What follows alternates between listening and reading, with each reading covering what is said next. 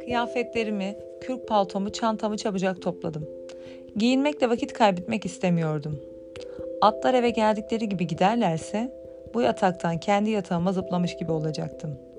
Bir at uysal bir halde pencereden çekildi. Bohçamı arabaya attım. Kürk paltom hedefini ıskaladı ve yakasından bir çengele takıldı. Buna da şükürdü. Kendimi atın üzerine attım. Gevşekçe bağlanmış yuvarlar, birbirine tam olarak bağlanmamış atlar, arkamda sallanan araba. Karda bizi takip eden kürk paltom. Deh dedim. Ama dört nala gitmediler. Yaşlı adamlar gibi ağır ağır karlı çöllerde ayaklarını sürüklüyorlardı. Arkamızdan uzun süre çocukların yeni ama yanlış şarkısı yankılanıp durdu. Ah neşelenin tüm hastalar, yatağınızda doktor var.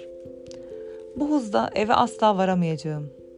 Güzel işimi berbat ettim.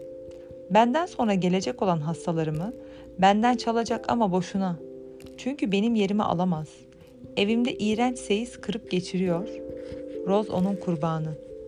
Bunu daha fazla düşünmek istemiyorum.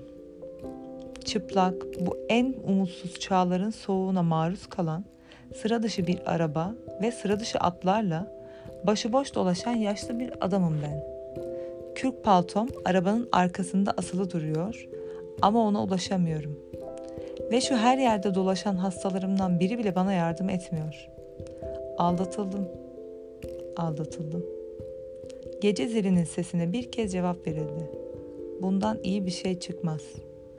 Çıkmaz.